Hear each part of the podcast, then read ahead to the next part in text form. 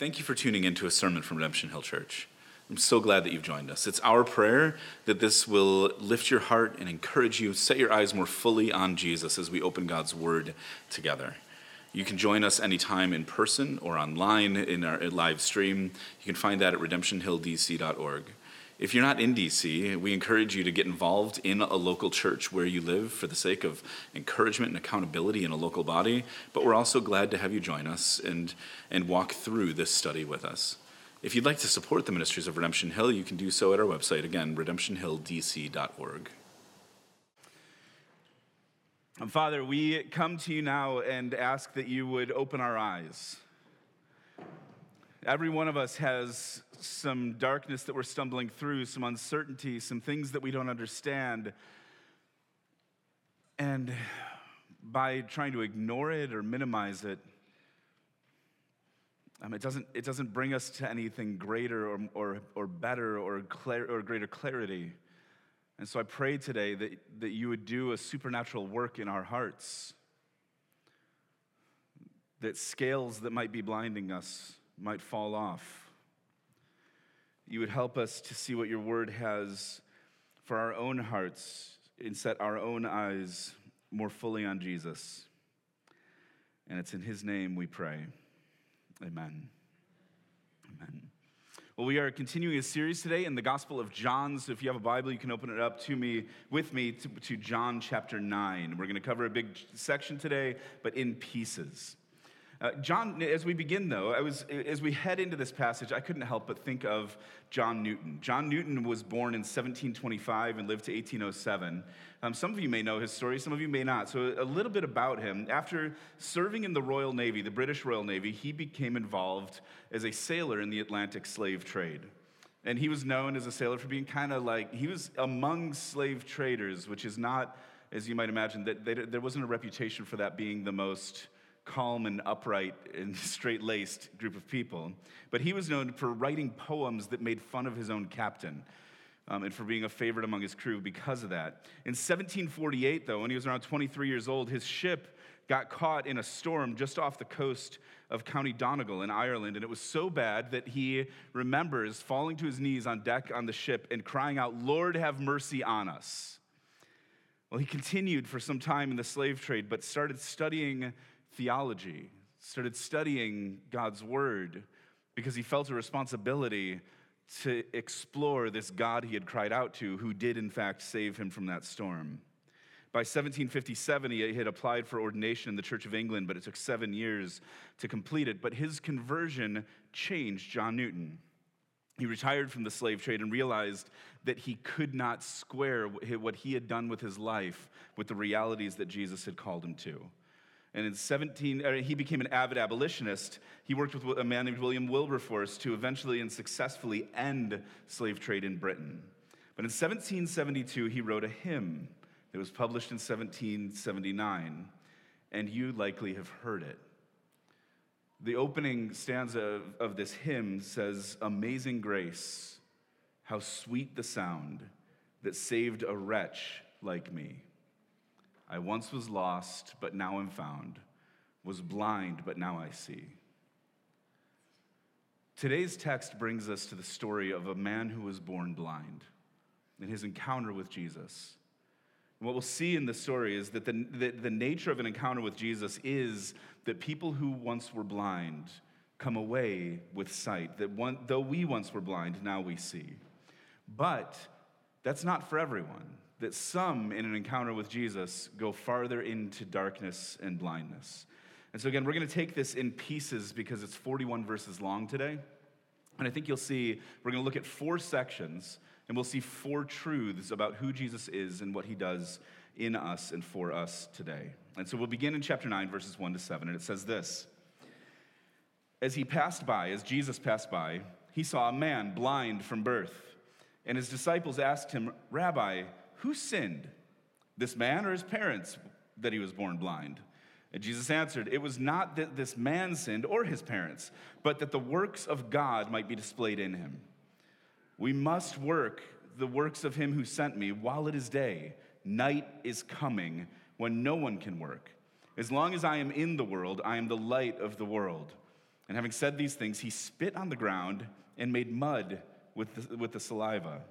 And then he anointed the man's eyes with the mud and said to him, Go wash in the pool of Siloam, which means sent. And so he went and washed and came back seeing. This is the word of the Lord. Thanks be to God. Um, I don't know if we'll do that all four times. I didn't really think that part through. we'll see how this goes today. All right, now as we step into this, don't forget the purpose of John's gospel. John wrote this all this stuff down so that he would introduce us to Jesus. And he says toward the end, he says, all of this was written down so that you might believe that Jesus is the Christ, the Son of God. So we need to keep our eyes on that. It's tempting as we step into, into sections like this, and especially longer stories, we see, like, we're going to see a progression here of the blind man's response to Jesus versus the disciples and the crowd and the, and the Pharisees. And all of it is fascinating to dig into and fascinating to try to under, untangle. And we're going to do some of that. But it's also possible for us to get caught up in secondary characters and reactions and, and lose the, the reality that this is trying to show us something about Jesus. So I want to be careful today to be able to keep our eyes focused on Jesus that we might see him more clearly, like this blind man ended up seeing him more clearly, and keep him the main thing. Because the main thing in this passage and in all of Scripture, it is always all about Jesus. But as we go, we're going to see this evidence that Jesus is both Christ and Son of God. He is the Messiah, He is the rightful King. And John has been clear since the very beginning of his gospel, since verse 1, that He is God in the flesh. And so as we as we see this, we, I mean, right in the first seven verses, the miracle has already been performed. The sign has been performed. There are seven signs in John's gospel, and so this is um, just the. Which one is this? This is the sixth of the seven. So we've already seen that Jesus turned water into wine at Cana. We saw that he cleared the temple and said that he is the true temple. We saw him heal the official's son and heal the man who had been crippled for 38 years on the Sabbath. We saw him feed the multitude and feed the 5,000 men and the multitude that were with them. And so now we see him heal a man that was born blind. Now, over the last couple of chapters, we've seen Jesus at the Feast of Tabernacles and he's been in Jerusalem and he's been in debates with religious leaders who were still upset about the cripple that he healed, who had been crippled for 38 years, and they were still upset because he had healed him on the Sabbath, and so they were still looking for ways to arrest and kill Jesus. And, and that's in the context here. He's leaving Jerusalem. It's, he was headed out because the last day of the feast had ended, and on his way out, it's almost like Jesus was like, hey, one last thing. Before I go, just going to see how this rolls. And so we, we see in this passage kind of a weird thing, right? Like they come across this man who, been, who had been blind since birth. This seemed to be, and we'll see that it is, this was a known thing about this guy. It wasn't that it was an accident caused blindness, it wasn't a disease that had caused blindness. He had never seen in his whole life. And it was known about him. We see that because the disciples start to have a little theological debate amongst themselves, right? They, they start to say, like, hey, rabbi, teacher, to Jesus, uh, whose fault is this? Who sinned? Was it him? Was it his parents? Like, how, how did he get this way? They were reaching for an explanation of what they were seeing and for this man's condition. And Jesus corrected them and decided to restore the man. And so four truths about Jesus today. With each one, we're going to see the reactions of the blind man contrasted with reactions of others in the text. First, Jesus is the light of the world. This isn't new in John. We just saw this this um, last day of the feast began with Jesus saying in John 8 12, I am the light of the world. Whoever follows me will not walk in darkness, but will have the light of life. And so this is Jesus saying that who he is. And again, this is echoes of what we heard in John chapter 1 as Jesus said, as it was said that, that he was the light and the life of men, and that light broke into the darkness, but darkness cannot overcome it. And so Jesus is the light, not just to those who consider themselves God's chosen people, but to the entire world. And that shapes everything that's happening. And really, what we get here, where Jesus has been teaching on this reality that he is the light of the world, it's almost like he, not almost like, he actually gave then a living, tangible illustration of the truth that he had been proclaiming. And so this was his claim about who he is and what his identity is. And so now he, he reinforces it by coming to this man who had been blind his whole life and lived his life in darkness. Because blindness is literally darkness. It says in Matthew 6 the eye is the lamp of the body, it's the way that light is let in. But here it's clearly there's something going on, again, which we see throughout the Gospels and throughout Jesus' ministry, that, that there are layers to what's happening. And he's not, it's not just physical blindness, but we're also seeing a reality of spiritual blindness and darkness as well. And so Jesus defends the guy. I like that he, it's, it's amazing that he begins by saying, Listen, this guy didn't sin, his parents didn't sin his physical condition and the realities he's dealing with in his life aren't just the result of sin. There's something else going on here. They were flat wrong in their assessment of him. And, and so he says, You guys have missed this. They, were, they, had, they had wrongly assessed the spiritual condition of this man and his parents and said that the physical reality was an outworking of it. This is the same thing that we see in Job as his as God cho- we get like a, a, look behind the cosmological curtain in Job. And it t- tells the story of Satan coming to God and saying, No one in this world actually loves you and is actually righteous. And it's God who says, Hey, have, have you thought about him? and so he gives Satan the ability and the freedom to destroy Job's surroundings and his family without actually killing him. And he's in terrible suffering. He loses everything he has. He's in mourning and lament. And the people around Job are trying to do the same thing of saying, Where did you mess this up? Why, why has God done this to you? There's got to be a cause to it. And we think this way. That when we look at our own lives, when things go badly for us in, in what's happening immediately today or this week, we have a tendency when things go badly to say, like, God, what's going on? And we start we might start looking like what maybe God's trying to teach me a lesson, or maybe maybe this suffering came because of some result of sin and I just haven't found it. And we we get like cause and effect in, in what's happening in our lives, and, and we forget that we live in a broken world and sometimes suffering just comes. It's not necessarily the result of sin. Now, if you have something that you know you did wrong and you're suffering the consequence of it, then yeah, confess that and repent.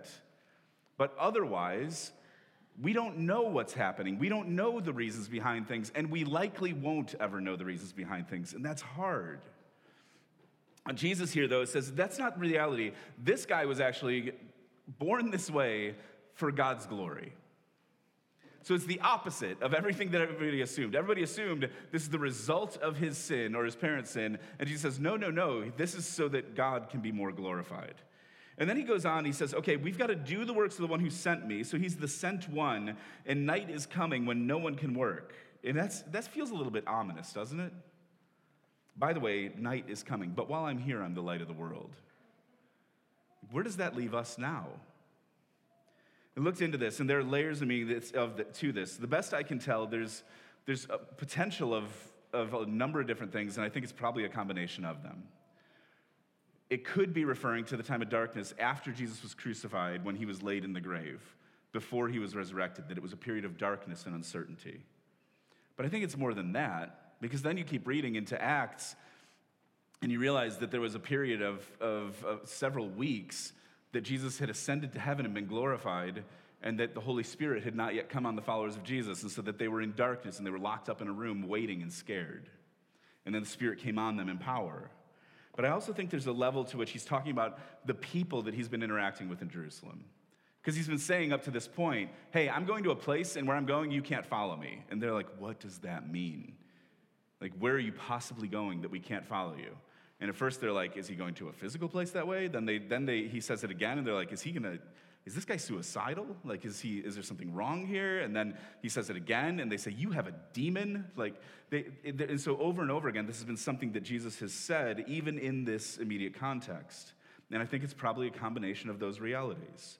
But we need to understand here that Jesus claiming to be the light of the world means that he is the only one who can break through the darkness. That means He is the only one in this world who can save us. And it's in this world filled with darkness, any other light that we do see is reflections of the shards of God's glory in his image and likeness of others, but Jesus is the light and the light of life. And so, in each of these four truths, again, we see a human response. And so, so here you have the response of the blind man versus everyone else, and here it's the disciples that we see first. And so, let's look at that, and then we'll continue on it. But in this, my hope is that for every one of us, we'll be a little bit honest with ourselves today. That we'll be able to see that there's something of the spiritual darkness within our hearts, and that there's some kind of reality there that, that we need to be aware of and shine light into. But also, my hope is that you'll be encouraged and that your heart will be drawn toward the response we see in the man who was born blind. In case it isn't obvious already, he's the one that we want to look like in this, in this story, not the others that we're going to see. And so the disciples here, they think they see, but they don't. The blind man can't see anything physically, and he's the only one that sees things truly. The, the, disciples here have a view that carries through, that we see the crowd then reflect, then we see the Pharisees pick it up, that they were convinced that there was an individual sin that was an explanation for this man's physical condition. That either he somehow sinned in the womb, which I don't know how theologically you get to that. Like, I don't know how a baby could sin in the womb. It's, you're kind of plugged in still. And so then at that point, you go, well, maybe it's the mom or the dad. Maybe his parents sinned, and they're the reason that, that he was born this way. It's, it's, a, it's a consequence for them. And, and there is a reality that these people in this era would have been shamed publicly because the assumption was they had done something wrong that had an impact physically on their son. And so the others, you, we see this in a little bit, that his parents are scared they're going to be kicked out of the synagogue by what's happening here because they were already on thin ice because other people would have made assumptions about this family saying it's the parents, clearly these parents were messed up, and so God gave them a consequence of a blind son. But Don Carson here brings a helpful corrective. He says, once theologians, which by the way, if you have any thoughts about God, you are a theologian. So don't, don't think here like, oh, I'm out of this.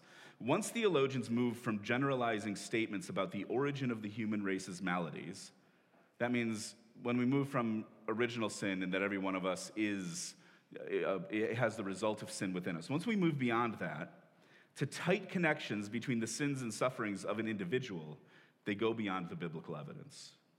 So we need to take warning here because it's easy for us to decide how someone got into the condition they're in and to determine their hearts, and that's for God alone. And that mean, this means for ourselves too.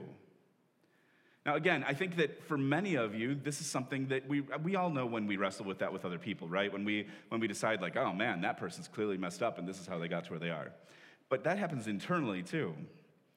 That there's, and again, if, if there's something that you've clearly done something wrong and you need to confess it and repent, then do.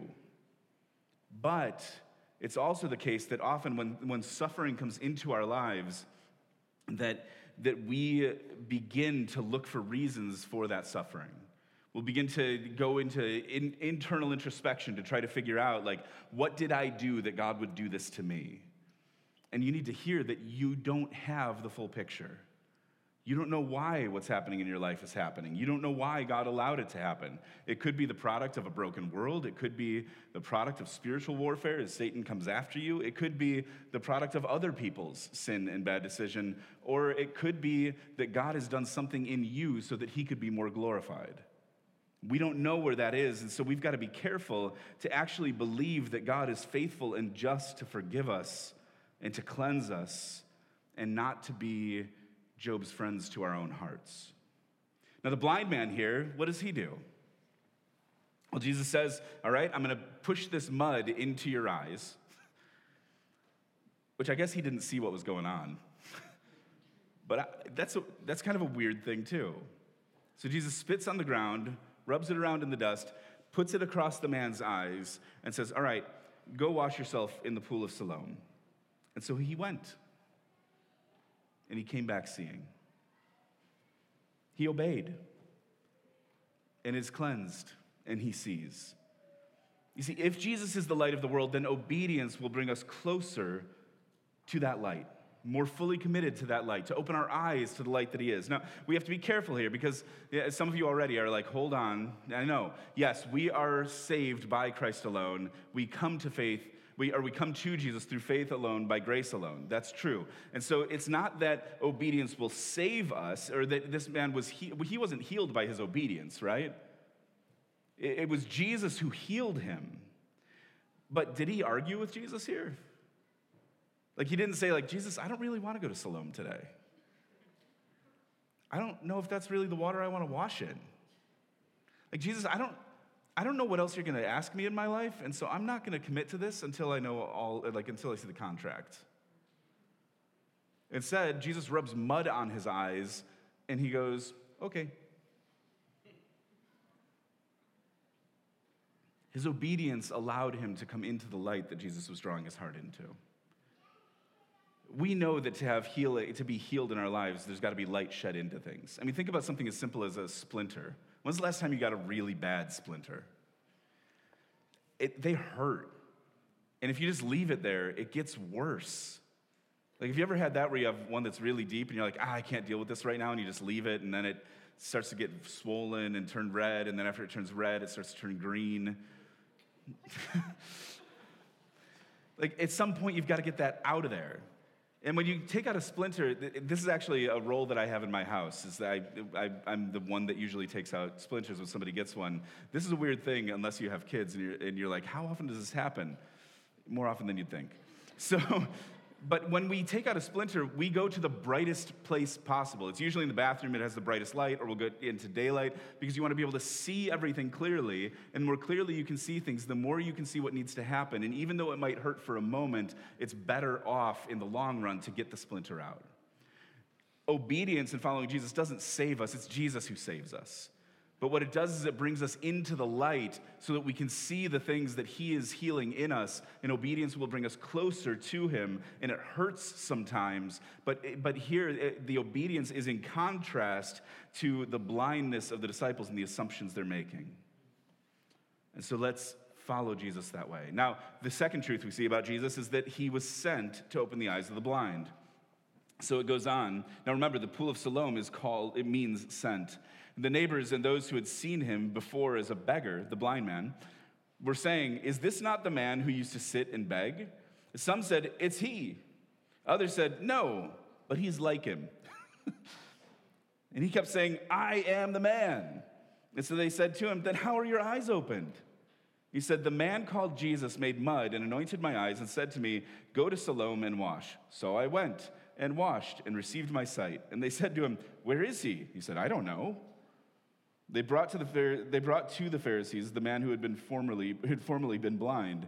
Now, it was a Sabbath day when Jesus made the mud and opened his eyes. And so the Pharisees again asked him how he received his sight. And he said to them, He put mud on my eyes, and I washed, and I see. This is the word of the Lord. Thanks be to God. So Jesus claimed repeatedly to be sent by God. That's been all over in this gospel so far. The blind man was told to go wash in the pool of Siloam. And, and John tells us here, like, hey, this is an, an, Aramaic or Hebrew word that means sent. So he's giving the readers a little bit of a clue into the meaning of this. And so the pool of Siloam is actually something you can go see now. It's been partially excavated. And, and it's, it was fed by water that was actually through a tunnel that's cut through the mountain that Jerusalem was built on. It's incredible. It's an engineering miracle, really, that King Hezekiah cut this tunnel um, that brought, uh, brought the water from the Kidron Valley through the mountain to the protected side of the mountain because it was anticipating the Assyrian invasion. And so when he cut this, it was around 700 BC. And they cut a tunnel and they started from opposite sides of the mountain, and the tunnel goes like this and connects in the middle point. I don't know how it happened. I've been in that tunnel. It is something that, if you're a man my size, is a very interesting 45 minutes.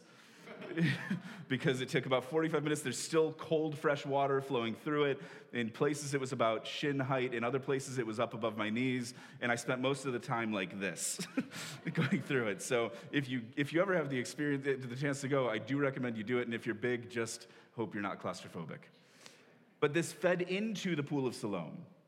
And so that's where this man went. But, but the Pool of Siloam is also the place that the priests would go to every morning in the Feast of Tabernacles. So for the whole past week, The priests have been going to the same pool with a golden jug to bring water up to the temple as a reminder of God's provision of water in the wilderness. And so that's the place that Jesus sends him. There are connections with this word Siloam in, in Genesis and Isaiah, and there's an expectation in Isaiah 35 that God's work, when he would restore his people, what it would look like to come into the messianic age is that the blind would see, the deaf would hear, the lame would walk. And so Jesus is bringing that restoration in front of these people. But do you see the detail that John throws in in verse 14? Did you catch it? Now, it was a Sabbath day when Jesus made the mud and opened his eyes. What have they been mad at him about? Healing the crippled guy on the Sabbath. So he spends a week in theological debate with these leaders and then is like, oh, it's the Sabbath again. Let me stop here. He was making some good trouble.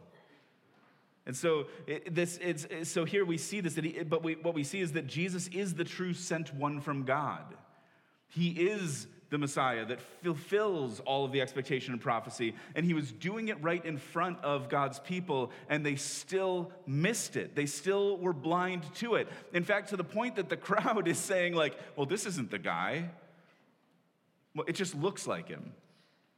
And he's like, no, it's me. I've been here my whole life. But Jesus is the true sent one from God who came to open the eyes of the blind and bring spiritual illumination. Without Jesus opening our eyes, we will never see God's true light. Now, the crowd and the Pharisees here question God's work. That's their response. They have a guy in front of them who's been blind his whole life, and they're so convinced of the way that God works that they cannot believe that this could be God's work. And so they question it. Like, again, the crowd, like, this can't really be him. And when, they, when he says, No, I am the man, and they say to him, Then how are your eyes opened? like, okay, you were born blind. How do you see now? That's their only, only like, proof. And the Pharisees here, they go on to say in the next verse, they, they say to him, they ask him, you know, how did this happen? He said, he put mud in my eyes. And he said, this man isn't from God because he doesn't keep the Sabbath. They're like, look at this. Again, he's healing on the Sabbath. Clearly, this man is not from God. And so they have such a grid on what the Sabbath meant and how God would work and what God would do, that when Jesus came, God in the flesh, and worked outside of their expectations, their only move was to dismiss it, to question it, to be cynical about it, to deny it, and to go further into spiritual blindness and miss God's work in front of them.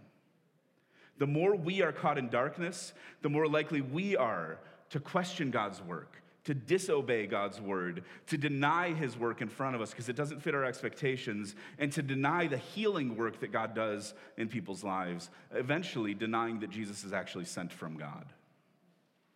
But the blind man, what does he do? He has a clear testimony. I, I don't care what you guys think. I know what happened and he's been consistent and short so far. You ask me how it happened? Well, this guy put mud in my eyes. And I washed it, and now I see. I love that they ask him, like, where is, where is he? Because the blind guy would be like, I have never seen him.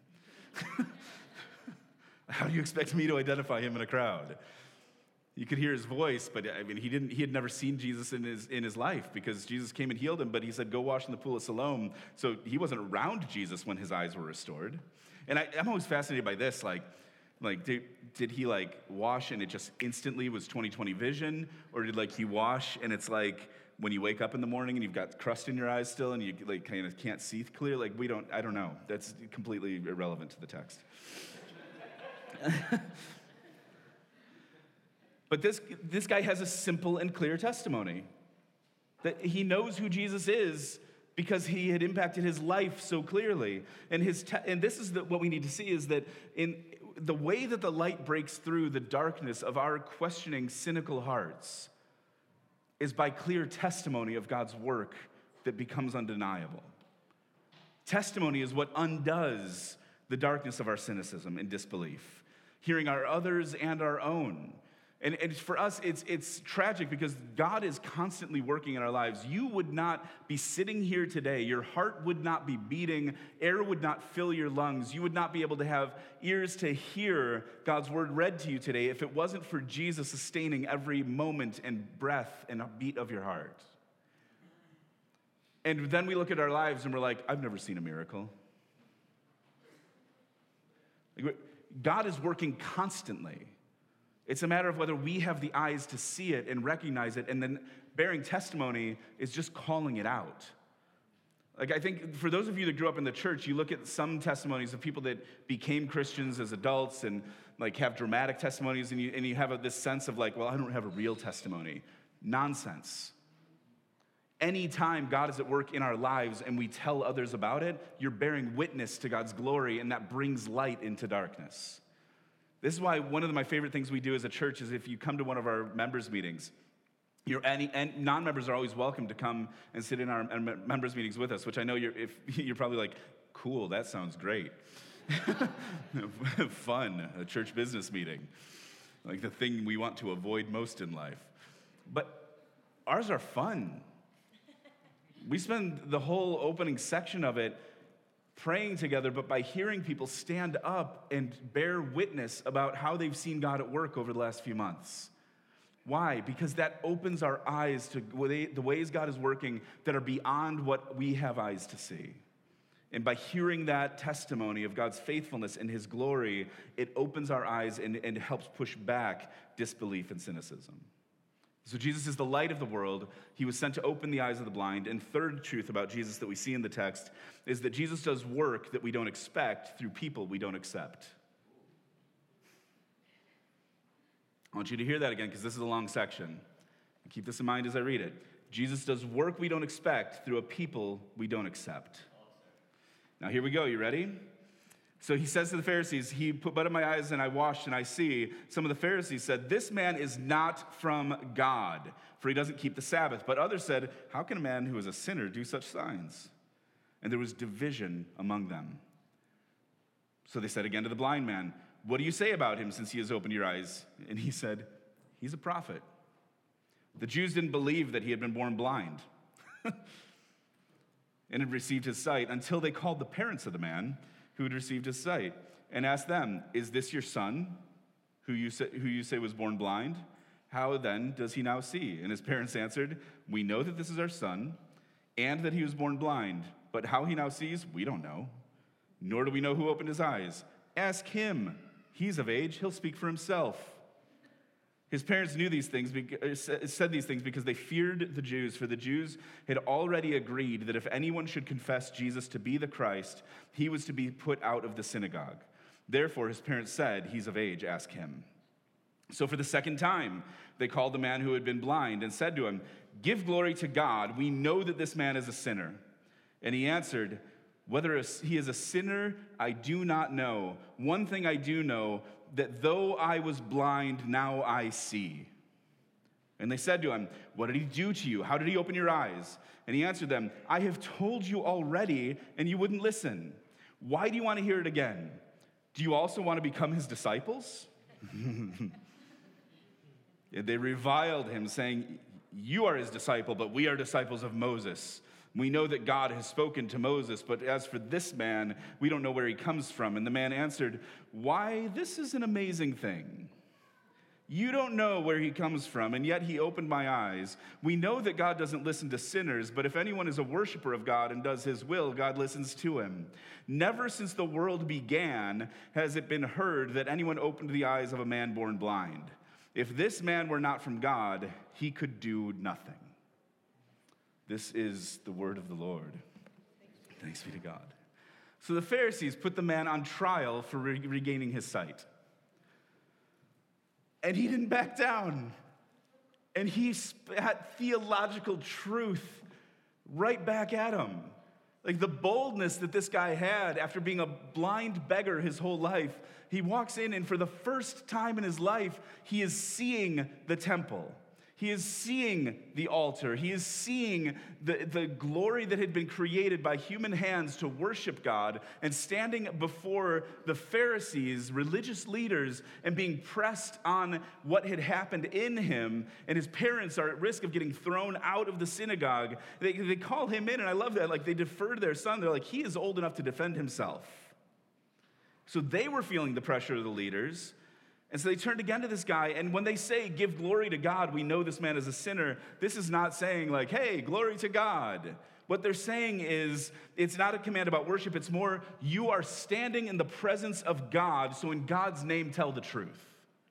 This is him saying, I'm gonna tell the truth, the whole truth, and nothing but the truth, so help me God. That's what they're calling him to. It's an assumption that he's clearly holding something back. And so, what does the, the man who had been blind do? He says, Do you want to become his disciples now? Are you convinced? And then he goes on, This is amazing. You can't explain this. You don't know where he came from. You don't, you don't know what, why this is happening. You're calling him a sinner who, because he's healing on the Sabbath, but he opened my eyes. Now, listen, this goes against everything I've been taught. The guy had been listening his whole life.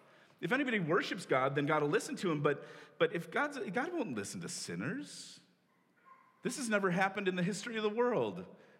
And you're going to say this guy isn't from God? Without God, he could do nothing. And so, again, here we've seen the disciples, the crowd, and now more explicitly the Pharisees, they respond in cynicism and pride, and again in disbelief. But here it's the pride that stands out most. They reject God's clear work in front of them because it doesn't fit their expectations of what God must do. It, it, the man had already been written off.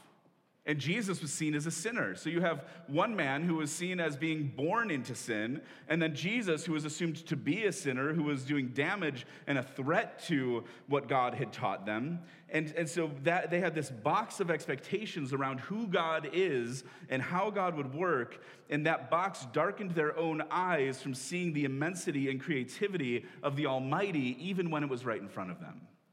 They couldn't comprehend that Sabbath is not about keeping the right rules and, not, and restricting our activity, but that Sabbath is about joining God in his restoration of humanity.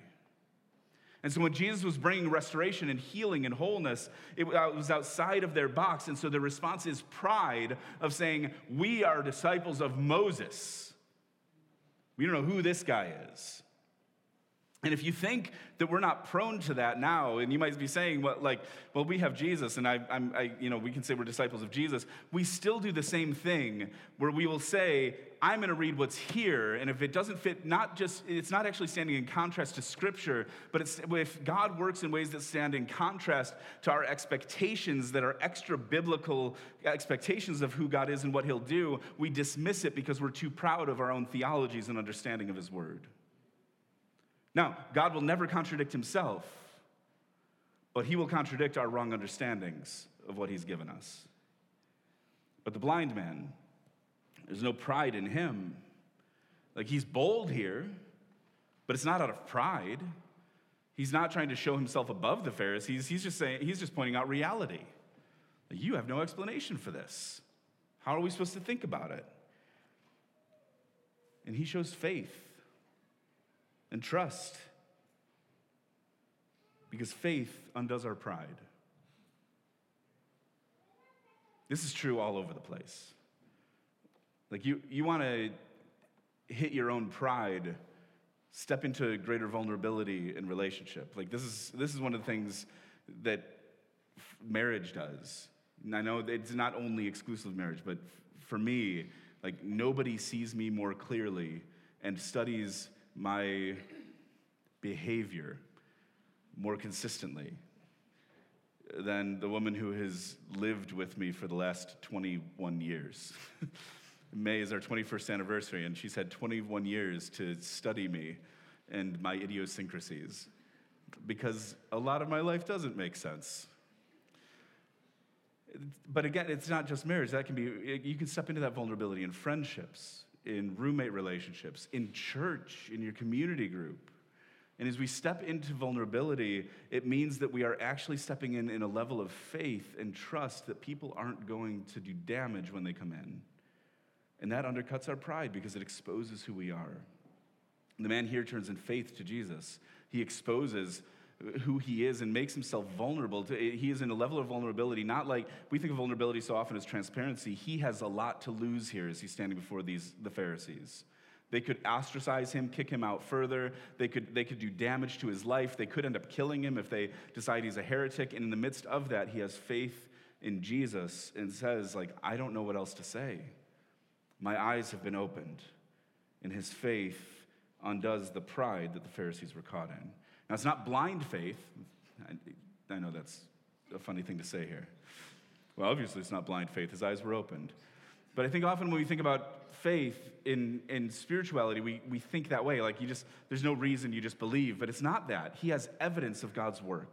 He has experienced the work of God in history and in his life. And it's what we've seen already that it's he has a testimony about what God has done. And he he he has obedience that he's seen God, God bring him closer through obedience. And so in that it is a simple faith of saying, Jesus did this, and there's no explanation other than he is from God.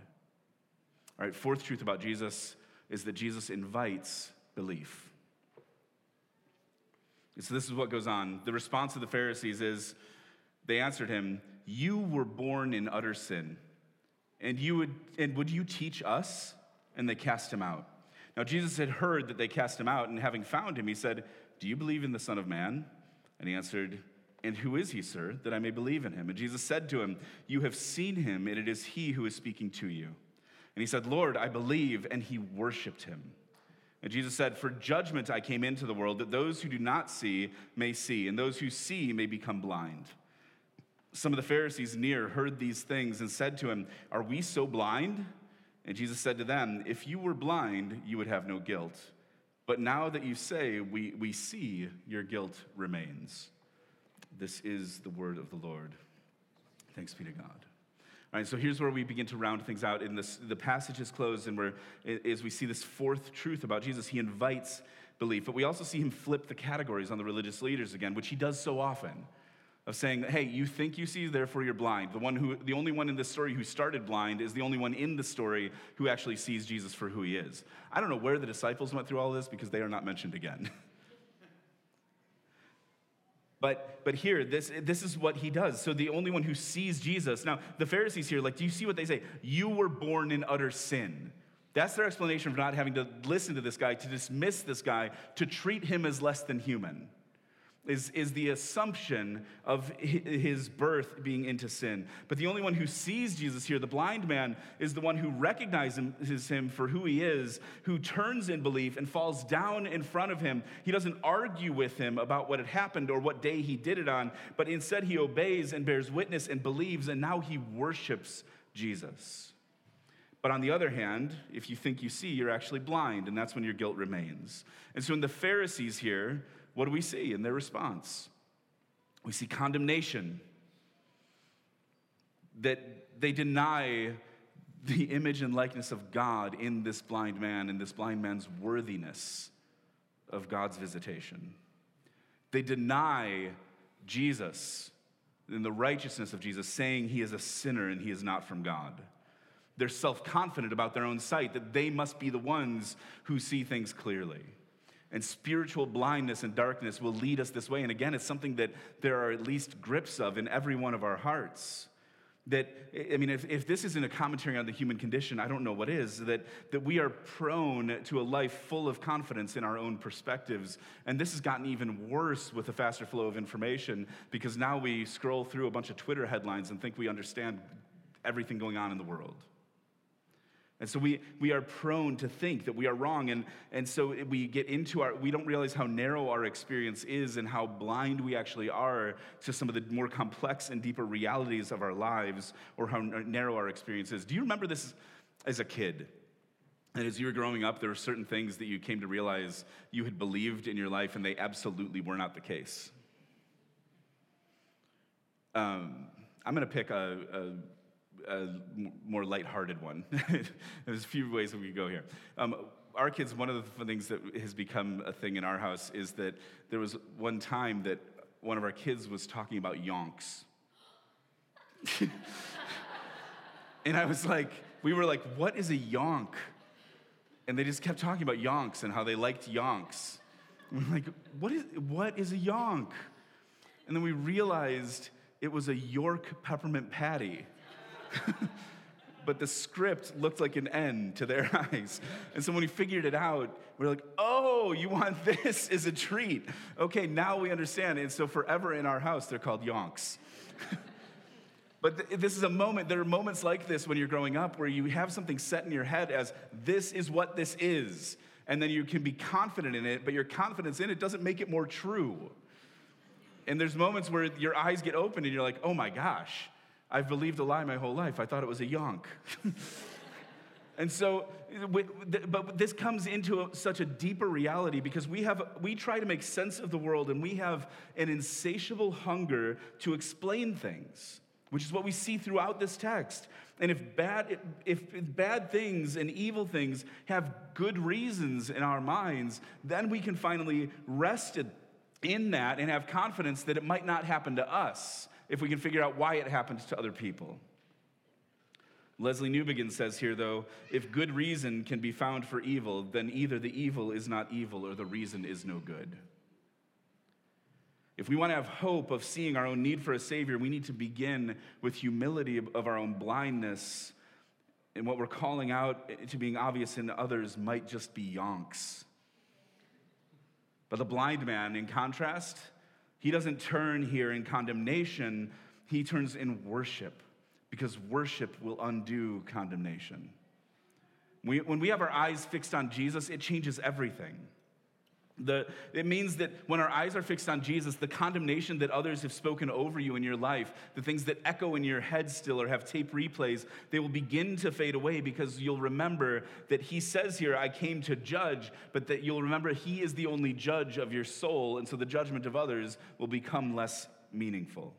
The condemnation you have over yourself, which can be the hardest let go, will begin to fade away because you, as you step into the light more clearly, you will understand God's holiness and grace, and you might see the impact of sin in your life more clearly. But when that happens, the gospel and who Jesus is only increases and gets bigger because you realize what Jesus has done for you more beautifully.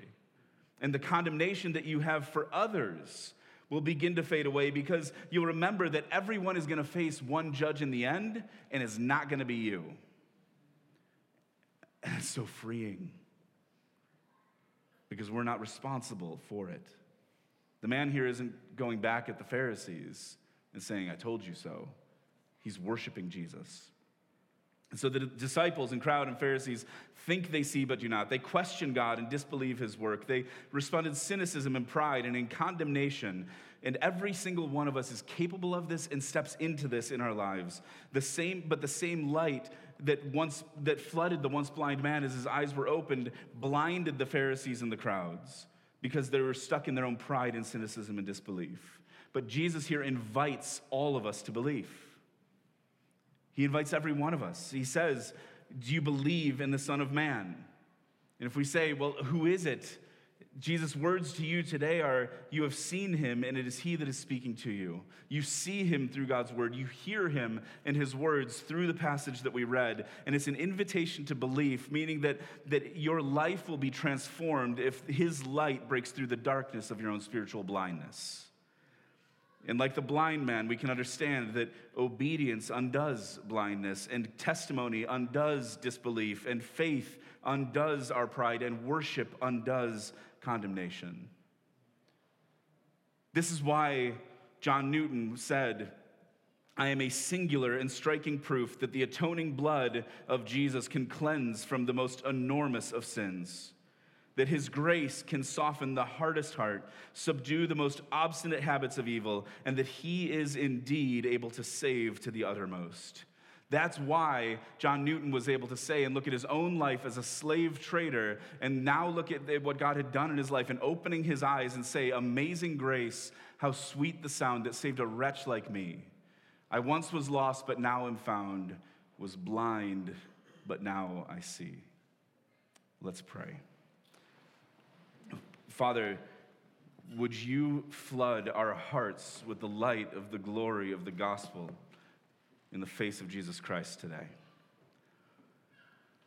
Would you expose in us our own blindness? Show us where we've fallen into cynicism and pride, questioning your work and, and, and dismissing others. And would you show us within us, would you shed light into the places that are dark? I pray that you would flood our souls with the light of Jesus. Show us the beauty of being called to greater obedience and faith and worship. Open our eyes more clearly to who Jesus is. I pray that for those who aren't walking with you, that, that today might be a day when finally they see Jesus more clearly and turn to you in faith. And pray for those here who are Christians who are walking with Jesus that you would help us to see that we don't, we don't get it as right as we think, to have greater humility, and all, but most of all, to be more caught up and refreshed in a vision for who Jesus is. Lift all of our hearts to you in the name of Christ. Amen.